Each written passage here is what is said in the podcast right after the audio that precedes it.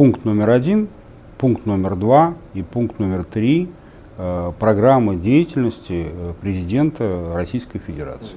Социально-политическая стабильность. Сысуев Олег Николаевич. Родился 23 марта 1953 года в Куйбышеве, Самара. В 1976 году окончил Куйбышевский авиационный институт. С 92 по 97 год мэр Самары. В 97-98 годах заместитель председателя правительства Российской Федерации. В 98 году первый заместитель руководителя администрации президента Российской Федерации. С июля 1999 года первый заместитель председателя Совета директоров Альфа-банка, председатель Совета фонда благотворительной программы по спасению тяжелобольных детей «Линия жизни». Женат, имеет сына и дочь. Здравствуйте, Олег Николаевич. Спасибо, что снова с нами встречаетесь. И вы знаете, у меня тот же примерно вопрос, что и два года назад был к вам, как к человеку, имеющему отношение к банковской системе. Почему у нас такая нестабильность курса рубля? Если два года назад рубль девальвировался, и можно было объяснять, что вот иначе мы потратим все золотовалютные запасы, если будем стараться удерживаться. А сейчас вообще какое-то впечатление абсурда. Ведущие руководители страны говорят, ой, плохо, что рубль так сильно укрепляется. Казалось бы, чего проще? Берешь, печатаешь рубли, покупаешь на них доллары, ну, Центробанк это может делать, и держите курс рубля стабильным. Потому что вот эти вот перепады, они как в одну сторону, так и в другую, они же делают бизнес в России непредсказуемым и непонятным. Вот я расскажу одну историю, вчера услышал. У нас новосибирский предприниматель построил кирпичный завод, купил современную линию в Германии, естественно, за евро, взял займы в евро. После этого евро резко выросло, и они захеджировались. Захеджировались по цене 79 рублей за евро. Теперь евро 61 рубль, а они отдают по 79, потому что рубль резко вдруг укрепился. То есть они дважды, получается, проиграли. Один раз, когда рубль девалюировался, а второй раз, когда он укрепился. Он же в этом не виноват, он же не обязан быть финансовым аналитиком, предсказывать курсы, играть на Форексе. То есть это вот человек, который занимается реальным бизнесом, он вот его государство поставило в такие условия, что он совершенно не знает, как ему планировать финансовую деятельность. Вот, поэтому, поэтому естественный вопрос, почему так происходит. Скажу вам по секрету, не одни, одни такие, и Альфа-банк такой же, потому что акционеры наши требуют, чтобы мы жили в долларах, когда рассчитывали свою э, деятельность, рассчитывали свой результат, когда представляли информацию для аудиторов, и отчет у нас выходит по э, МСФО в долларах. Вот. И мы тоже хеджировались. Поэтому мы тоже от этого пострадали, ничего не поделаешь. Но я считаю, что говорить о какой-то супер нестабильности национальной валюты сейчас, вот, по крайней мере на протяжении последнего года, все-таки исходя из нашей новейшей истории, нельзя, потому что рейндж, там, скажем, 10%, ну, э, я понимаю, что он, э, так сказать, значительный, но для тех колебаний, которые мы наблюдали, там, скажем, в 2014 году, наблюдали в 2009 году, так сказать, это ничто.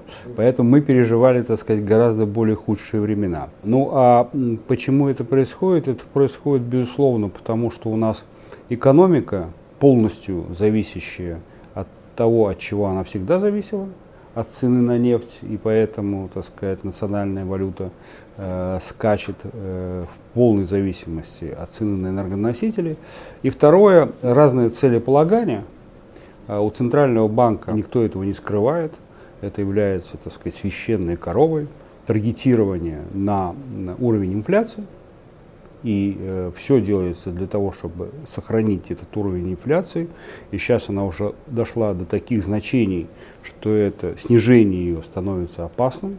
И это признают, так сказать, руководители Центрального банка. С другой стороны, правительство заинтересовано в ослаблении рубля поскольку у нас обязательства социальные очень высокие, а доходы наш бюджет получает в долларах.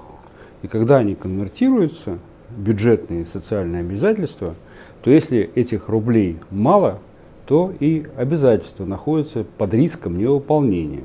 А если рубль слабый и как бы рублей много в обмен на доллар, то легче выполнять социальные обязательства. Вот, собственно, задачи, так сказать, они немножко такие противоположные.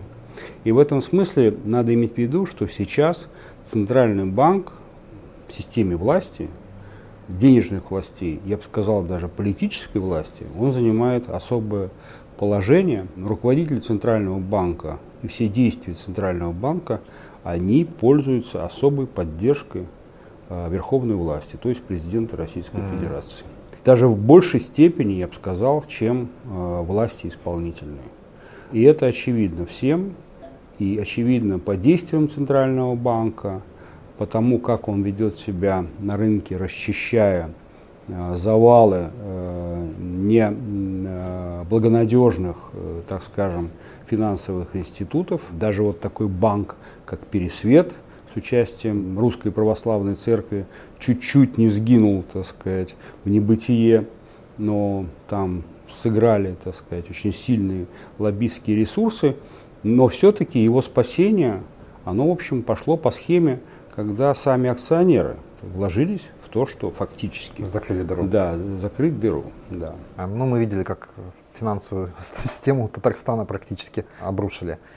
Да, например, могло ли себе такое привидеться, скажем, 10-5 лет назад, что э, крупнейшие банки Татарстана, республики, которая обладала невиданным лоббистским ресурсом, и все время пугала, так сказать, центральную власть, что если вы нас не будете финансировать, если вы не будете идти нам навстречу, то у нас тут будет нестабильность политическая и так далее, и так далее. Ничего.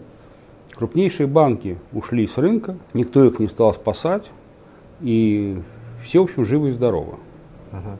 Не, ну, понятно, деятельность Центробанка по расчищению, оно, скажем так, это проблема давно назрела. Понятно, что банковский сектор у нас, он, по-моему, генерирует больше убытков, чем, чем прибыли стабильно причем. То есть если мы посмотрим все налоги, наверное, которые банки заплатили, и те суммы, которые вложены в их э, спасение, выплаты вкладчикам, ну, гарантированные, то, мне кажется, баланс стабильно отрицательный для банковской системы. Мне кажется, гораздо более яркая цифра это то, что я думаю, что 80% всех банковских активов находятся в первой десятке банков, а их там сотни, да, и тогда надо представить себе, чем же занимаются остальные, как они существуют, что они делают, и оказывается, что каждый там через день мы получаем информацию, что новые банки вышли, и причина одна, они раздают деньги под проекты своих акционеров. Акционеры деньги не возвращают.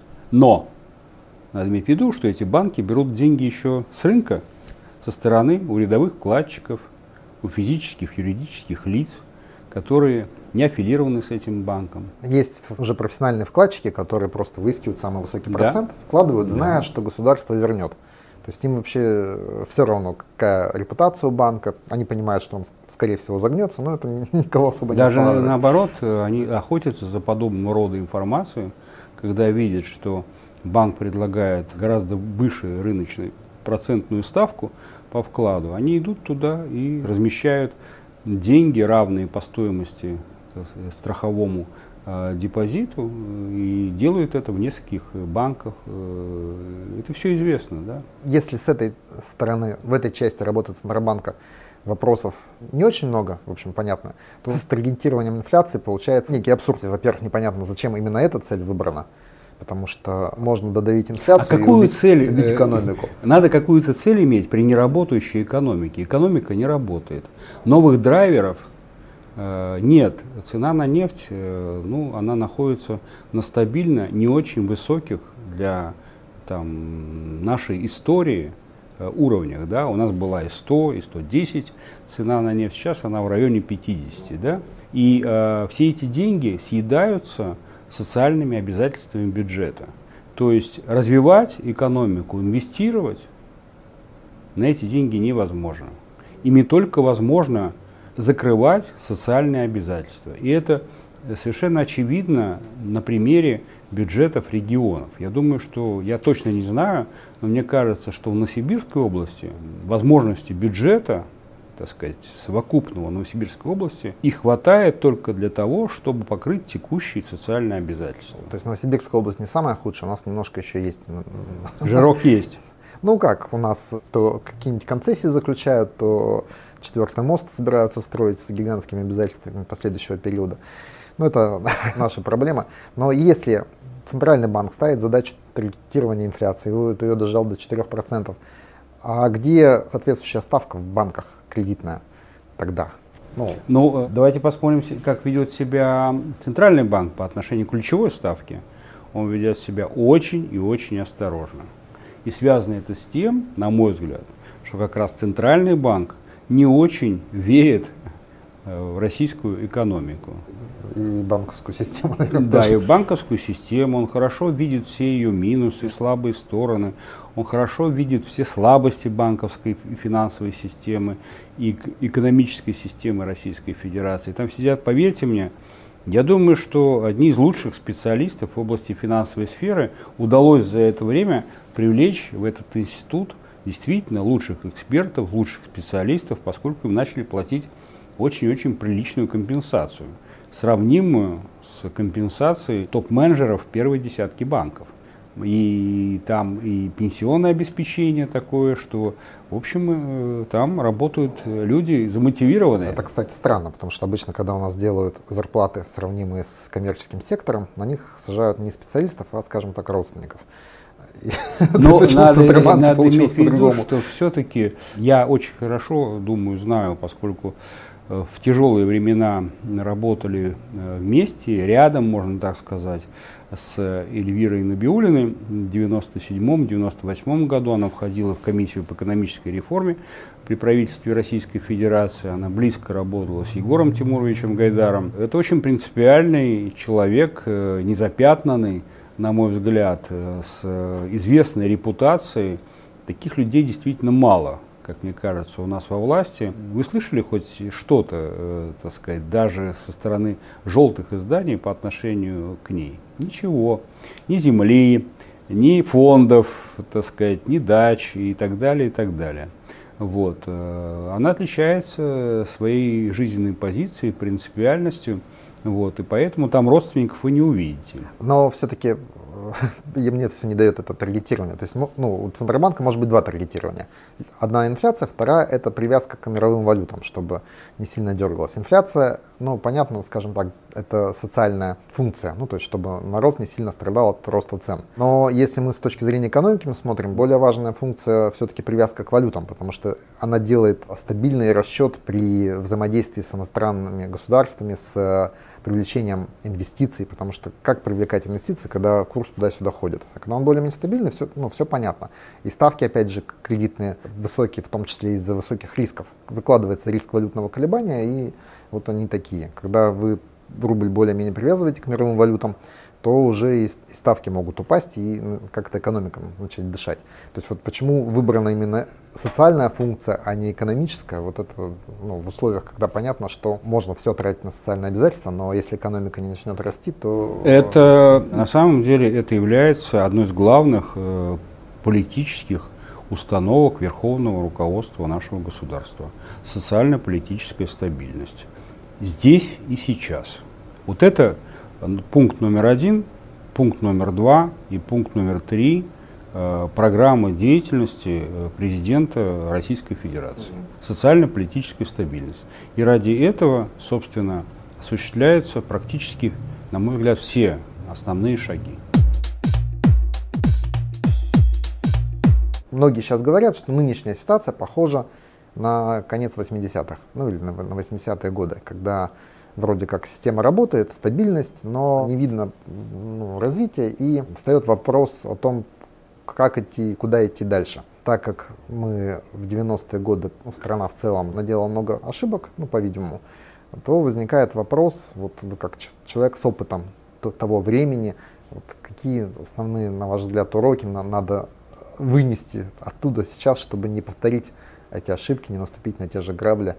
Знаете, э, я к этому гораздо более философски отношусь. Ошибка – это тогда, когда ты что-то знал, но сделал не так.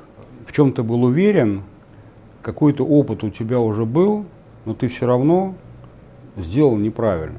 Вот в 90-е мы все проживали вновь. И э, то, что случилось, то и случилось. Иначе быть не могло. Я считаю, что основные проблемы, а не ошибки, которые тогда возникли, они возникли не в результате действий Вашингтонского обкома, не в результате действий врагов Российской Федерации, не в результате наших доморощенных так сказать, э, злодеев, я бы так сказал, да.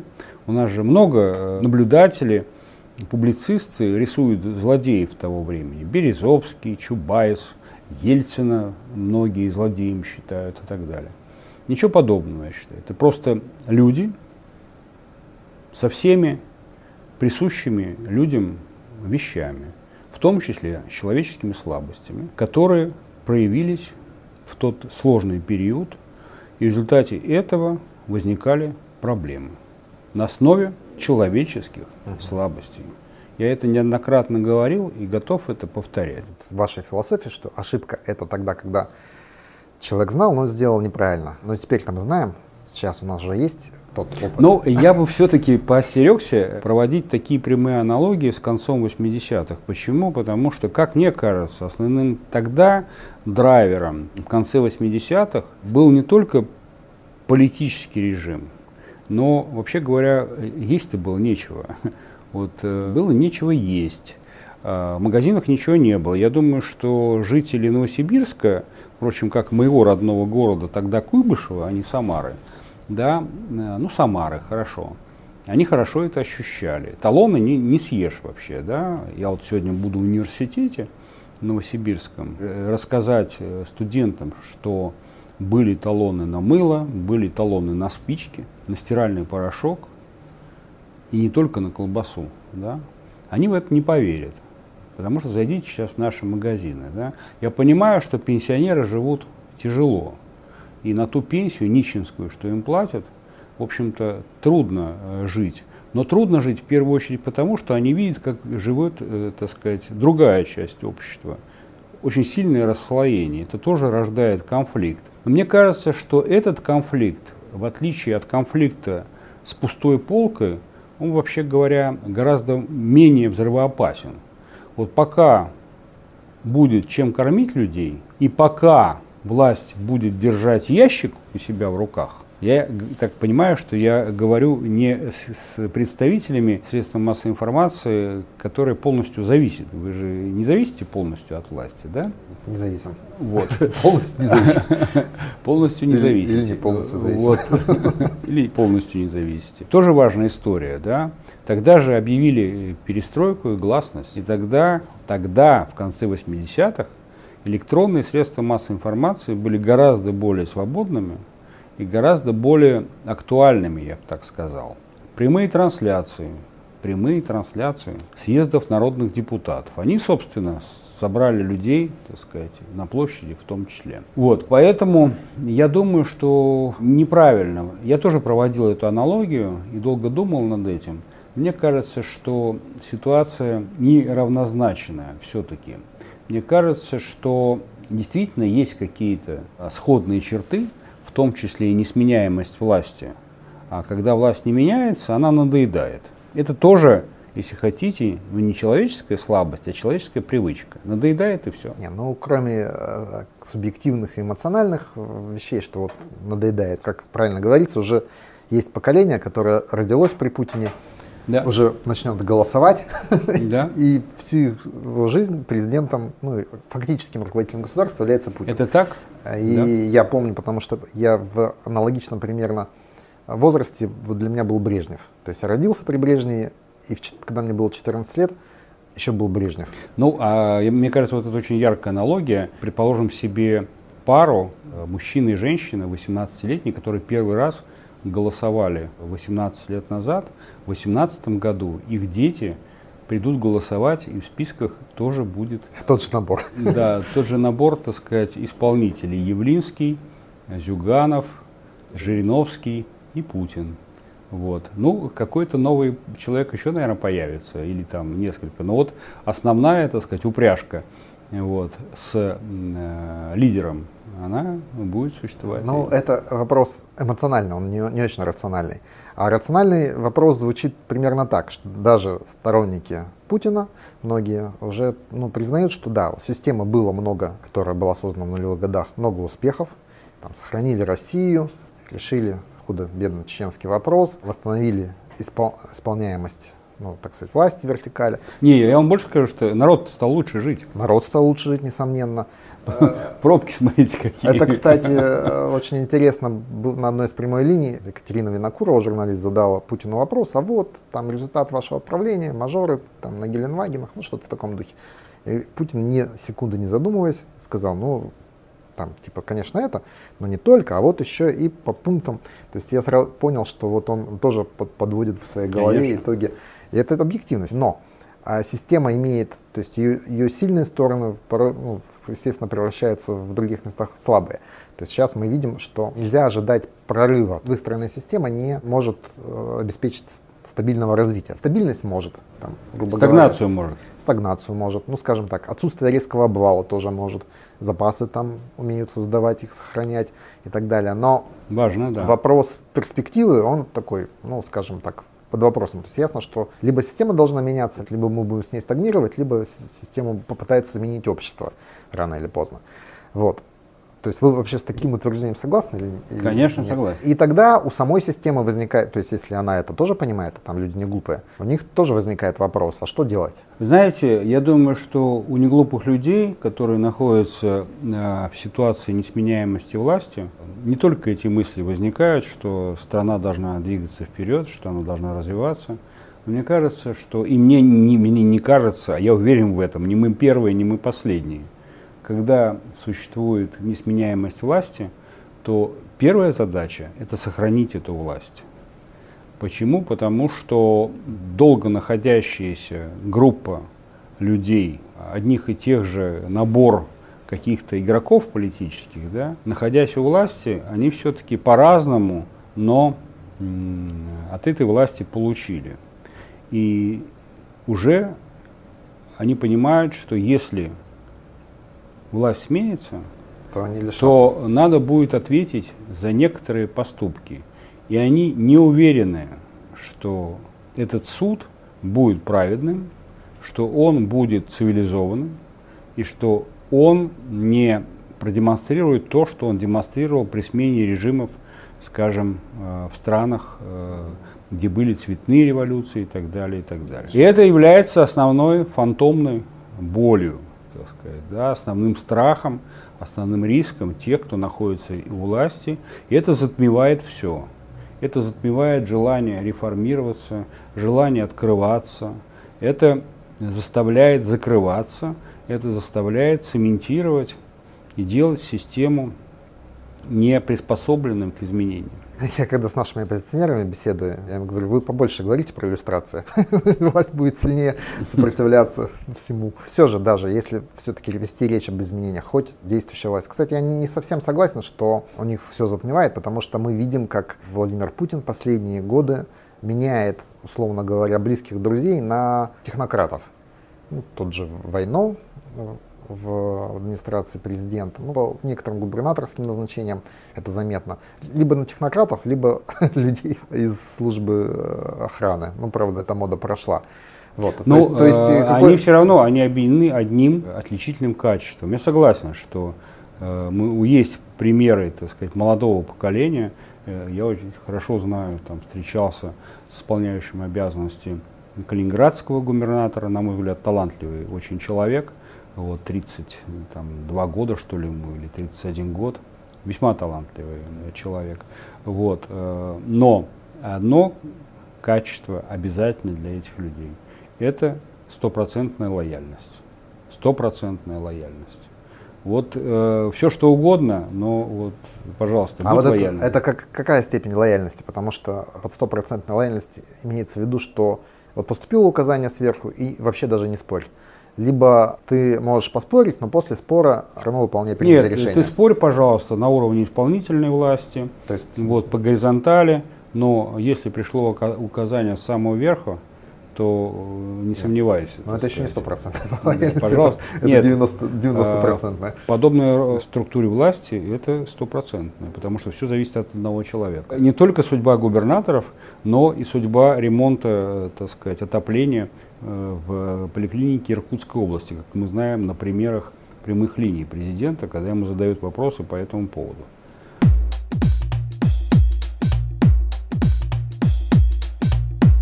Но если речь идет о каком-либо изменении в системе управления вообще изменениях, встает вопрос кадров, как говорил наш великий и ужасный Иосиф Виссарионович, кадры решают все. Предположим, что центральная власть решит все-таки что-то менять, либо что-то случится с властью, и другая власть решит что-то менять. А откуда возьмутся кадры? То есть вот у нас за последние там, 10 лет основной функционал был сидеть и контролировать. Контролировать финансовые потоки, контролировать социальную обстановку, контролировать mm-hmm. регион, контролировать ведомство. Но функционала развивать и совершенствовать, он, по-моему, отсутствует у чиновников, как, ну, по-моему, то есть я вот Правильно. смотрю не, на, не, на наших... Этого функционала не будет, когда нет открытой системы, когда нет лифтов, когда нет конкуренции. Ничего этого не будет. Конечно, этого не будет. Но даже если все это появится, а уже не появится. Появятся яркие, неординарные, талантливые люди, как это было в 90-х годах. В 90-х годах, в конце 80-х, появилась масса интересных, неординарных, талантливых людей, которые мы с вами, я в большей степени, потому что я гораздо старше, с упоением слушали, готовы были за них идти куда угодно. Тогда просто была конкуренция, тогда был равный доступ к средствам массовой информации, тогда была возможность э, выразить свое мнение открыто через любую трибуну, тогда были равные конкурентные выборы, вы вспомните списки да, для голосования. С одной стороны, да, с другой стороны, эти люди в основном оказались талантливы все-таки больше в демагогии, в публичной риторике, чем в реальном управлении. Но мы тогда что... должны этот упрек бросить и Путину, потому что он тоже появился а, ну. Я, мы, сказать, мы же говорим о среднем по больнице. А, а я считаю, что это заслуга того времени, что появился, безусловно, так сказать, неординарный человек Владимир Владимирович Путин. Конечно, он работал с ярким Собчаком, который появился в то время. Собчак, я думаю, не просто так согласился на то, что будет Путин рядом с ним работать. Мы в 90-х годах получили, что эти яркие люди, которые выдвинулись на, на, на почве публичной политики и критики предыдущей власти, попав в, в кресло управленцев, как управленцы себя не очень зарекомендовали в массе своей. Волна первых демократов была вымыта из власти вообще за два года, по-моему. Когда говорят, а вот демократы в 90-х пришли к власти. Я всегда спрашиваю, ну покажите ну, мне не было демократа, у нас демократов, который пришел нас, к власти. Знаете, ну не было у нас демократов. У нас были э, члены коммунистической партии Советского Союза они стали э, демократами в силу того, что разрешили говорить. Они стали демократами в силу того, что появились конкурентные выборы. Но не было у нас демократов. У нас все это было умерщвлено 70-летием правления большевиков, 70-летием главенствования шестой статьи Конституции. Не было у нас никаких демократов. Это были люди, которые, так сказать, ну вот так восприняли новое время. Но они-то все были спортивными билетами, большинство Нет, из это, них. Это те, кто остались, но спустя год в депутатах и во власти. Чубайс, я не побоюсь этого слова, Анатолий Борисович был, был членом коммунист. коммунистической партии. Они с Гайдаром были э, Гайдар был главным редактором журнала «Коммунист». Да, это мы это помним. Олег Николаевич, снова возвращаясь к экономическим вопросам, одно из таких утверждений, что успехи последней э, России объясняются с высокой ценой на нефть. То есть цена на нефть высокая, денег стало много, но может, стало можно решать задачи. Сейчас цена на нефть упала, то есть вот я не знаю, подскажите, 50 долларов нынешних, это если пересчитать инфляционно, это сколько в долларах конца 90-х годов? Конца 90-х годов, сколько в долларах? Тогда доллар перед э, обвалом 98 -го года, перед кризисом 98 -го года стоил 6 рублей. 6 рублей. Не 60 копеек, конечно, как в советское время. Он стоил 6 рублей, я хорошо помню, потому что у меня зарплата была как раз э, та самая 1000 долларов – вот, которое я получал в рублях, это было 6 тысяч рублей. Это как, как у министра такая была? Да.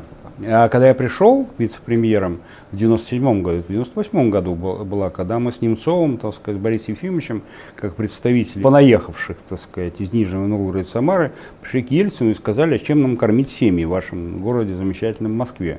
Или воровать идти, Борис Николаевич, спросили мы у него. Он сказал, а какая у вас зарплата? У вице-премьера зарплата была 300 долларов например, в 97 году. Вот, э, поэтому вот и считайте. Исходя из этого, просто параметры, которые тогда существовали в 97 году, весной и летом 97 года, 9-10 долларов за баррель, я очень хорошо помню эти уровни. Золотовалютные резервы были э, на максимуме 20 миллиардов, значит, э, на минимуме они, в общем, стали нулем.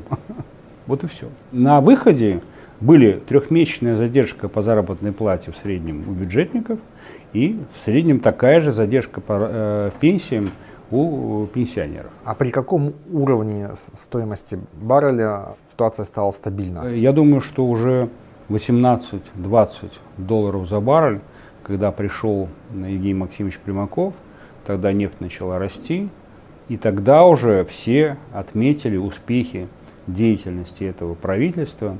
Вот нефть тогда поднялась для, до этих уровней, и уже начал наполняться бюджет, и все говорили, какой Евгений Максимович молодец. Тогдашние 20 долларов, это же примерно как раз, как сейчас, долларов 40. Не доллар, думаю. доллар не же думаю. тоже инфлирует. Не, не думаю, нет, ну что вы, доллар, конечно, так не девальвировался с тех э, времен. Вот. Я думаю, что тогда, ну сколько мы, давайте с вами так честно поступим, ну, процентов 10-15, может быть, не больше. То есть сейчас уже даже при нынешних ценах на нефть они все равно примерно в два раза больше, чем, Конечно, чем конечно, можно было поддерживать конечно. стабильность э, Абсолютно, абсолютно. Я не знаю э, сейчас точно цифр, но думаю, что если мы с вами будем оценивать это по стоимости гамбургера, как это делается, да, индекс Макдональдса, вот, то окажется, что сейчас жизнь гораздо более веселее и обеспеченнее, чем тогда, если пересчитывать все на доллары. Кстати, сейчас средняя зарплата у нас получается 500 долларов примерно. А, Это сказка. Это просто сказка. То есть вы не верите в, в Нет, я говорю сказка по отношению к 97-98 году. А вот, кстати, статистические данные, что вы скажете про переподчинение Росстата Министерству Это экономики? тоже вот то, о чем мы с вами говорили, на мой взгляд, это шаг э, к тому, чтобы социально-политическая стабильность подкреплялась правильными цифрами. А, это чтобы не пугать население. то, Да. есть, то есть Росстат Чтобы будет- не было никаких дискуссий на эту тему. То есть- Вот. Неважно, кто голосует, важно, кто считает. Говорил То- тот же самый человек. То есть Министерство экономики обеспечило себе успешное выполнение всех показателей. Да, да, и будет подтверждать это на основе данных, которые будет выдавать Росстат. А вот еще один вопрос. Сейчас появились такие, как я недавно узнал с удивлением, ценные бумаги, ин- инфляционные облигации. Процент высчитывается исходя из инфляции. А это инфляция та, которую Росстат показывает? Ну, видимо, да. То да. есть вы как банк, например, верите таким бумагам? Нет. Нет? Это на самом деле народные облигации, которым оперируют, насколько я знаю, банки с государственным участием. Это тоже из системы, так сказать, проектов такого не чисто экономического, а скорее социального свойства, направленных на поддержание социально-политической стабильности. Можете дать какой-то прогноз на ближайший год-два развития экономики, социально-политической ситуации в Могу. России? Прогноз следующий. В 2018 году президентом станет Владимир Владимирович Путин. Вот. Станет Владимир Владимирович Путин, и все. Вот. Все будет зависеть от Господа Бога, а именно от цены на нефть, потому что ее, э, ей управлять, регулировать э, никто не научился. Вот как оно сложится, так и будет, потому что других драйверов я не вижу по отношению к нашей экономике. И э, многие ожидают, что новый срок э, президента, он опять раскрепостит его, и он э, обратит внимание на то, что какие тома пишет сейчас Алексей Леонидович Кудрин на Центр стратегических разработок и возьмет его на наработки, опять начнутся реформы, и опять будет надежда. Не думаю, что это произойдет. Не думаю. Это не произойдет в силу э, там, определенных причин, связанных с возрастом, связанных э, с человеческими, опять-таки, слабостями и так далее. Не нужно это. Вот, вот, вот не нужно. Народу пока хорошо, 80% населения так сказать, одобряет политику. Что еще желать? Чего еще желать? Мгм. Понятно. Ну, спасибо, Олег Николаевич, за откровенное интервью.